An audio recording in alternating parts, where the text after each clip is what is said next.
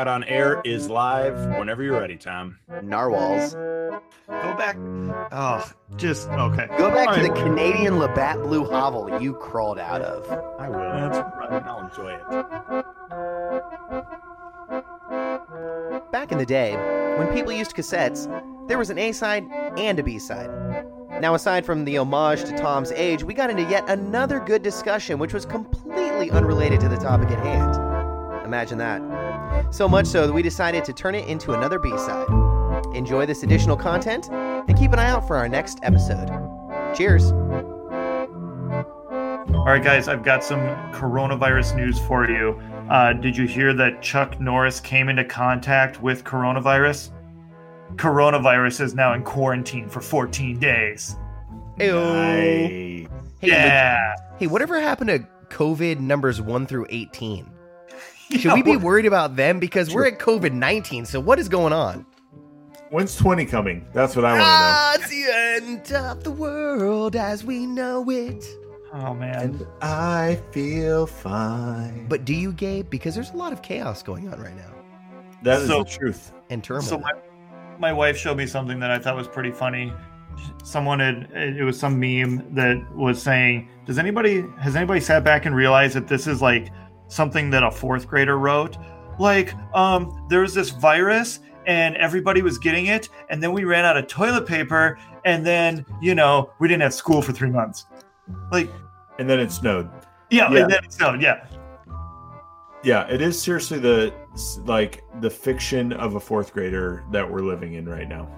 it it is it is actually the the fiction of like some of the books that I was telling my brother. Like I like to read these international thrillers and whatnot, where there's always some bad guy who like is trying to unleash some disease on the world. And I was like, this is like this thing that like someone wants to disrupt the markets and not kill a lot of people, but some people, and but like no children. And I don't understand that at all. Right. but yeah, speaking of the clever. deaths of children, how many parents out there on day three of quarantine want to off their own kids? Sorry, that that actually sounded too real and too dark. But I did It- see it I did see this amazing video today. I think I sent it to you guys too of like a little girl. The the the title was like day 3 of quarantine and she's just sitting on the floor next to her brother screaming and crying, picks up a Nerf gun and then accidentally shoots herself in the face with a Nerf dart. I'm like, "I get you, girl." I said, "I am right there with you." Yeah. Oh. Yeah. Yeah, I saw one that said, you know, I've been home three days with my kids. Teachers should now be making eight billion dollars a year, Yeah. like whatever, whatever they want. I mean, that is one of those things, right? I suppose we hope comes out of this is like teachers get paid more. Like, I, I don't know. Yeah. We, we're all for that, I assume. Um, like, Yes. And and I mean, don't get us wrong. sense to me. And don't get us wrong. This is, I mean, we are all genuinely concerned about this. Like coronavirus, COVID 19, yeah. like this is a legit thing. And for the three Yeah. of us, we take it Yeah. really seriously. Like Gabe and I have been in constant conversation about just how do we function as pastors you know what are the the very real and serious ways we need to move forward as the church um make decisions from organizational perspectives and all these kinds of things i mean tom you're working from home now so it's like th- this is a legit thing you know what i mean Yeah. Yeah. Yeah. I mean, yeah, we're making light of it, but honestly, we certainly, of course, encourage maintain your social distances uh, at the moment. Be smart about stuff. We want to care for people. We want to love our neighbors. Uh, and in fact, I suppose that leads to a, a discussion, you know, we've been having offline and we thought maybe we'd invite you into it is like, man, like, how do we do that well? And, and like, you know, obviously Josh and I both as pastors are trying to navigate that. Uh, I came up with this great joke everyone made fun of me when I did an independent study on pastoring in a pandemic in seminary. Well, who's laughing now? Pretty good, pretty good. Uh, you know, but there is that that that tension I think we face. Like I because and, and honestly, I suppose the reason we made light of it on the front end here is this is like, I don't know how you guys feel, and I don't know if you guys want me to go this direction, but IDK or IDC, I don't care. Uh is uh what is id oh because you don't know IDK is I don't know. IDC is I probably more care. appropriate how apropos Yeah. So the the one is I don't care. Like I get really sick of people telling me what to do and telling me dumb things that I already know. Like I don't need the girl I went to high school with like posting on Instagram 800 times to tell me to wash my hands. Like I just don't. Like I don't I don't need her to tell me. I already know. Already Yeah. know. Like it's absolutely drive me bonkers how preachy people get. And I say that as a professional preacher, it's driving me nuts how preachy people get. Like just shut up. We're adults. But then at the same time, a lot of people are idiots and maybe Oh. need to be reminded 800 times to wash their hands. Like, we are talking to you, Florida and South Yeah. Padre Island, Texas. Just stop. Just stop. Get it together. Get it together, folks. Put some clothes right. on, put the booze away, and head Yeah. back to your homes. Don't Yeah. you know? Talk to your mother. She loves you. She gave birth to you. You know? It, it But- is interesting to me though, the, you know, all the different things that are going on, like the measures that people are taking that make zero sense, the measures that people aren't taking that should make a lot of sense, should they Yes. do them. You know, it it is Like it seems it's obvious, right? Like it's like you don't need 154 rolls of toilet paper right now. So quit being a jerk.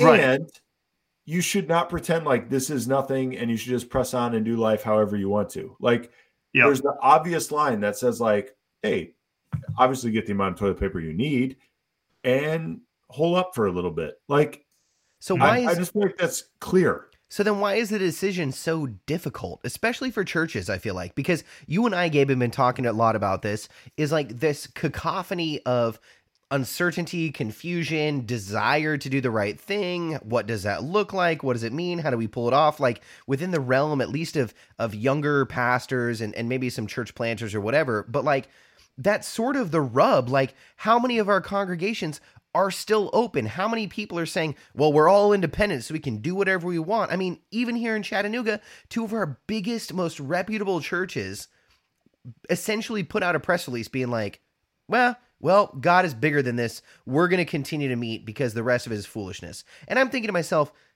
wait a second. Science and doctors, like, I like to be considered a professional when I'm preaching. I don't know about you, Gabe. Like, I want people to just trust that I actually have done the work, I have the degree, and I care. So, like, I'd like to offer the same thing to medical professionals. And if they're saying, hey, we're not going to stop this unless you keep your distance, then why would you just like fly the finger and and just like shout in the face of these professionals and be like, yeah, you know what? We're just going to do our own thing because God is on our side. Does that not undermine our public witness as the church? Well, I think to me, like, there's a couple interesting things there. Like, I certainly disagree with what they did. I mean, both Josh and I have suspended in-person worship right now. We're doing online stuff, uh, and as I don't know, most churches are doing. It's Um, the worst, by the way. but I think what's that? I said it's the worst, by the way. It is the worst. Uh, Perhaps more on that later. But but um like so take these these two mega churches in in chat who did this dumb thing. Like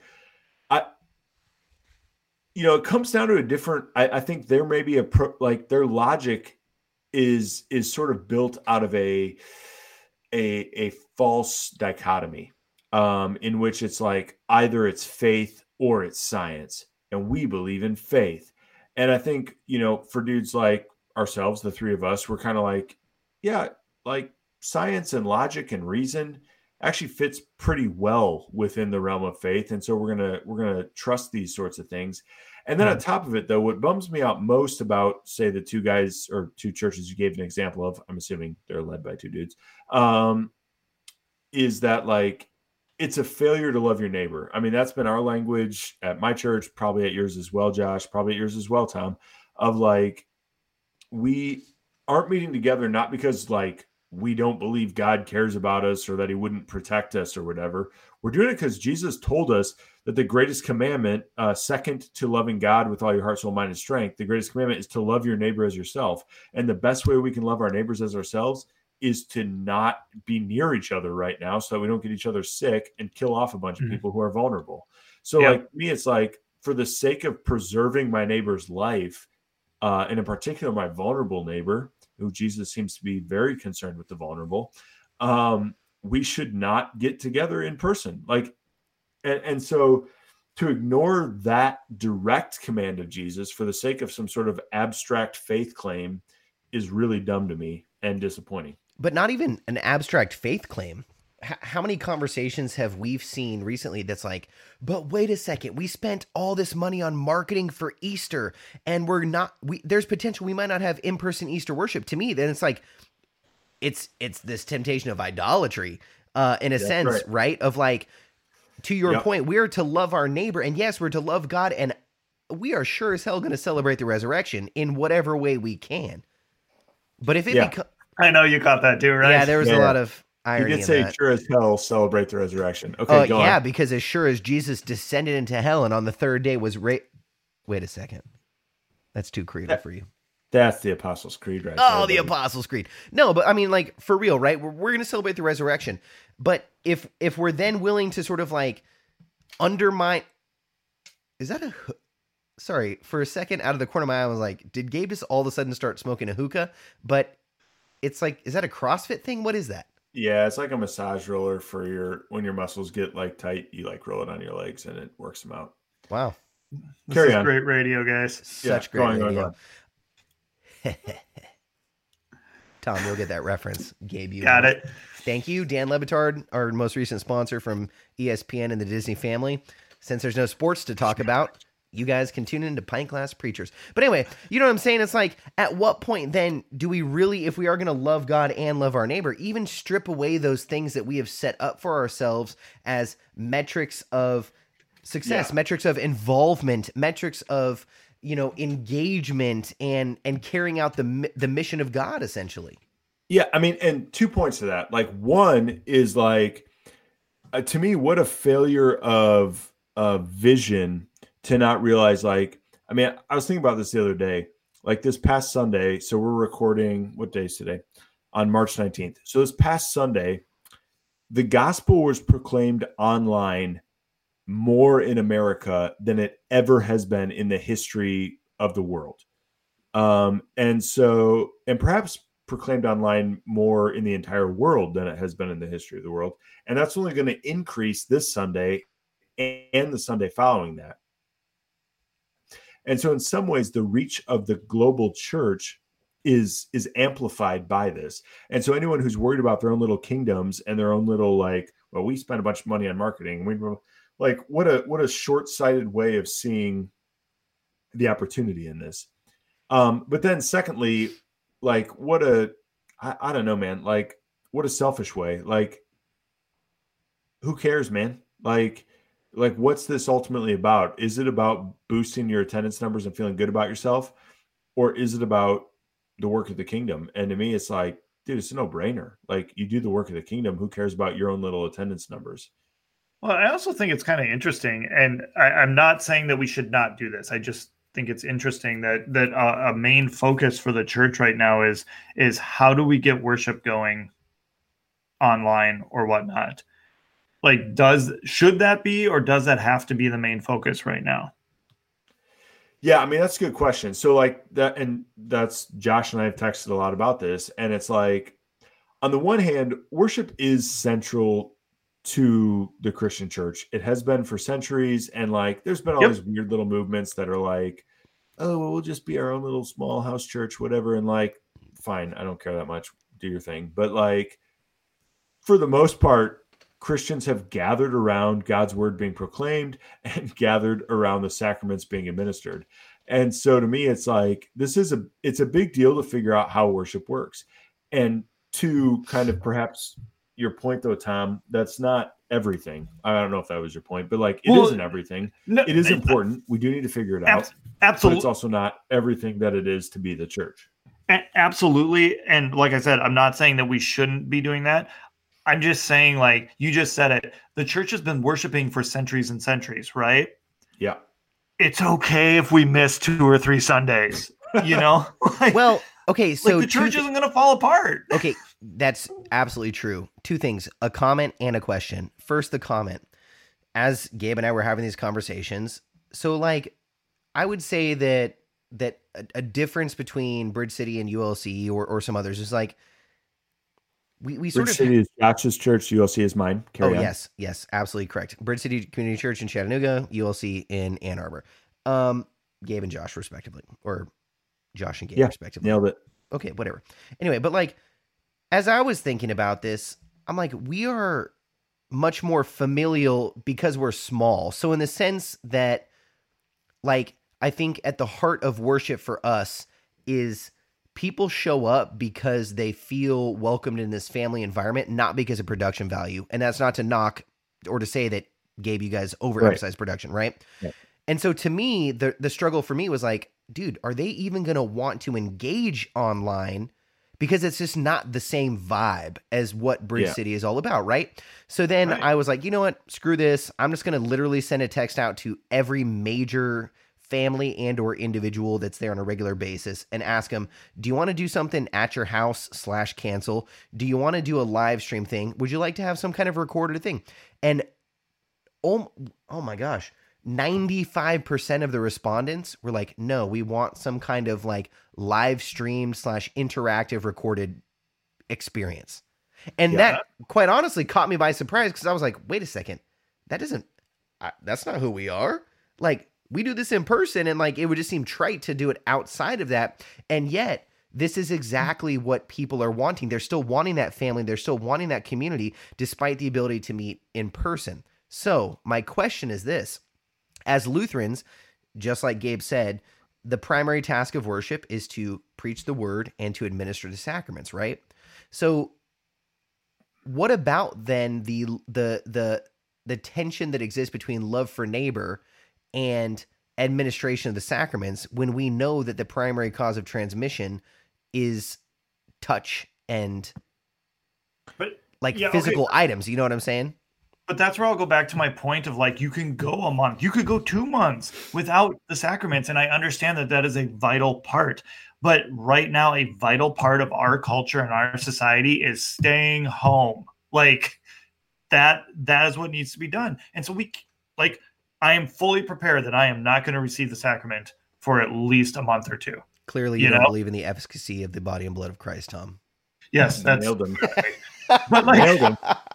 but like, why not use why not use this time to rethink or to to do church differently to to show up in a different way josh you could be like well never mind, Josh. You just said everyone wants a live stream, but maybe Josh or Gabe, your church doesn't necessarily want that or whatever. Like, hey, maybe you say, hey, you know what? You've been listening to me a lot. I'm going to point you. If you want to listen to a sermon on Sunday, I'm going to point you to my boy Josh. No. Right here, here's where you can find it on the website. Do that, hey, but go on. although although I'm going to be watching Gabe because I don't want to watch myself and or, and or listen to myself say the petition of a prayer and then me in my own voice say Lord in your mercy. Lord in your mercy hear our prayer. Hear our prayer. I'm going to talk to myself. Right. I'm going to be like a schizo. But like you, you could you could point people to other resources. You could say, "Hey, right. we're, we're gonna we're gonna do this weird thing," or you know what, we're not gonna go to church. We're gonna serve somehow, even though we're all in our homes. You know, like well, so here's here's like ten thoughts I have on that. One is like that's been an option for a long time, right? Like here's a fact: Matt Chandler is a better preacher than I am. Those of you don't know who I who he is. He's a big evangelical leader, preacher. He's a better preacher than I am. He's a better preacher than Josh is. So, like, I could be pointing people to him all day, right? So, there is something to be said for, like, even in an online experience, it being your pastor, your church, your community, right? Like, there, there's something to that, I think. I yep. think, Josh, to your, to your point about the sacrament, like, frankly, I think that's just going to be boring to our listeners. You and I could talk about that ad nauseum later. Um, Deal. Which then leads me though then to Tom bringing up this other piece though is like there is more to church than Sunday morning. So then the question to me is how do we as Christians respond in the midst of COVID? And how do we respond? How do we run towards our neighbors in love? Right? I mean, like the the the kind of the classic image, and, and it's true historically, is that as the plagues hit Rome, the Christians ran in and administered to the sick. That, you know, if I have to see this one more time. Like Luther talks about caring for the sick and the poor in the midst of the Black Plague. Like so, so there's this precedent and a, a wonderful precedent of Christians entering into spaces that are dangerous and difficult for the sake of their sick neighbor. And and that's to say, what does that look like now? Because it's it's actually tricky. Like if I go to a hospital and be like, I'm here to serve the sick, that's like not helpful for anyone because I wouldn't know what I'm doing. Like, and it's just going to be bad. And you might also so be start- transmitting COVID nineteen uh, to a bunch of sick right. people. exactly. And so it's to say, then actually, to me, then the question is to say, all right, how do I love my neighbor in the midst of this? And so one is to, I think, practice social distancing. The second thing is to support healthcare professionals. Uh, I mean, obviously, pray for the sick and support healthcare professionals. So it's like, how do, and so for us as a church, I'll just like without tooting our own horn, like that's been a priority for us. Like we, you know, I- I'm at a university, so we have a large university medical center. We have a large amount of professional healthcare uh, providers. And so, like, we are in contact with them, praying with them, asking about needs, saying, What can we do to support you as you're like putting your life on the line to protect so many people? Uh, and so, I think that's like step one, you know, and then there's like the economic impacts and the school closings. And so, some of the other stuff for us, and again, it's not me tooting our own horn, but it's just saying, like, we're trying to figure out how do we get kids who've been going to public schools and need that food, need the lunch there, who aren't getting it at home? How do we get them lunch during the day? Uh, and so we're working with partners to make that happen. Uh, and then there's like the elderly who are most vulnerable to this particular disease. So for us, we've said, hey, we're going to call up every single one of our older congregants every single week uh, to check in, make sure they're okay. We have an entire team of people that's doing grocery runs for them, right? So it's Mhm. like again, I'm not trying to toot my own horn. I'm just saying like we as churches, it's it's like you're right. It isn't just Sunday morning, though that super matters. But there's this other aspect of it where we need to be really responsive and thinking like, what does it look like for us to run towards the plague responsibly? But we need to run towards it. We can't just run away. We have to run towards it. We have to do it responsibly, because then we're not helping anyone if we aren't if we're irresponsible. Yeah. so I should cancel our staff retreat to the coast of Florida for next week. Is that what you're saying, Gabe? I mean, I'm just saying, is that a priority right now? I mean, staff unity and I mean is big. big. Well, it's kind of so- important. You know, honestly, Josh, that has the other thing that you know we were talking about offline is like, so in theology we talk about the revealed God and the hidden God, right? So the revealed God is who we see in Scripture, and in, in particular in the person of Jesus Christ. And so Josh and I, as pastors, and anyone who's worth their salt theologically, only wants to speak about the revealed God. How's God specifically shown Himself to be concretely? But then there's the hidden God, and so in moments like the coronavirus, we say like, God, what are you doing? Like, what is this about? Like, what what are you? Why is this happening? And a lot of people want to make much ado about that and say like, oh, he's doing this, he's doing that, he's doing that. Who knows? But something that seems obvious to me is that in some ways, this moment that God is using is stripping the church away from these frills. So, like a staff retreat to Florida seems ludicrous right now. Whereas two months ago, I'd have been like, awesome, bro great self-care you know like whatever and now it's like that's a dumb idea uh, you should be caring about people in your community uh, and so in some ways it's like god is redirecting his church to that which matters most Yeah, I think I, I agree. To me, that's also a very sticky. It's a sticky conversation to have, which is why, as as you said, a theologian worth their salt typically doesn't dabble in the realm of the hidden God because we simply can't say for certain, right? In in the sermon I'm preaching this Sunday, I'm I, my angle for this week is just referencing COVID as just an affect of sin and death in the world. Like yeah disease happens because sin is in the world and brings in death, right? So like Yep. I'm not even attributing it to God in a sense of like what is he calling us to or leading us to or trying to teach us or show us. I'm just simply saying this is just a fact of a broken and corrupt creation, right?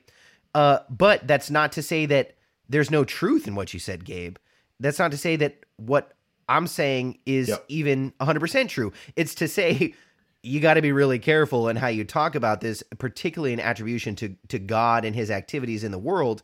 Um, but at the same time, it doesn't excuse us then to respond as God's body, as the body of Christ in the community to our neighbors, whatever that context looks like. You know what I mean? And for you being so close to, I mean, in a university city, like that is prime opportunity to be the visible church. You know what I mean? Right. And I think that that's what what Right. what we would all say. Like this is for all the pitfalls that can happen with the church saying, "Oh, hey, look at us, we're doing such great things," or "Oh, you know what? It's going to screw us up more than anyone else." Like this is also an opportune time for the church to actually be the church and to be Yeah. the body of Christ and to be reaching out and saying, How can we love our neighbors? How can we run into the plague? How can we serve those who are going to be affected by this and don't have the same resources as us? Because that's what we've historically done. And I think that's Yeah. what we need to do. And so, like, honestly, whatever and whatever that looks like in whatever your context is of being the body of Christ, like get to it because we don't want these situations to arise. We don't want these quote unquote opportunities to present themselves, but we also can't afford to ignore them, run away from them, neglect them, or just turn our backs on them. That's right. Yep, that's good. That's good. I think it's a good place to end. Uh, I mean, as usual, Pint Glass Preachers ends with Josh's wisdom. I like. I don't know how many episodes in we are, but it Hashtag always ends COVID with- nineteen. with with Josh's brilliance just being laid out upon us. So I thanks, mean, Bubba. wow, thanks. Yeah. By the way, I've started saying Bubba more lately. Why? Uh, That's so weird. I know it's weird. It comes from this guy I follow on Twitter who we're going to get on here soon. Um, but uh, it's like what I like about it is it's both endearing and demeaning at the same time. It's also just weirdly and acutely southern considering you live in Michigan. Well, it's true, but I did live in Texas for five years. So Hey, fun fact: uh, the Costco I frequent in Georgia, there was a guy very early on in my time here who would always refer to everyone as boss. It's like, "Oh, hey, boss, how you doing, boss? Thanks, boss." And so then I found myself saying that to people in public. Like I'd go to the grocery store and they the cashier and be like, "Oh, thanks, boss," and I'm like, "Ah, this actually is really, really weird. I'm gonna stop." So I'm gonna encourage you, Gabe, in not necessarily in spite of this pandemic, but just as a general sense of good living, to refrain from using the term Bubba from here on out. I'll do my best, Bubba.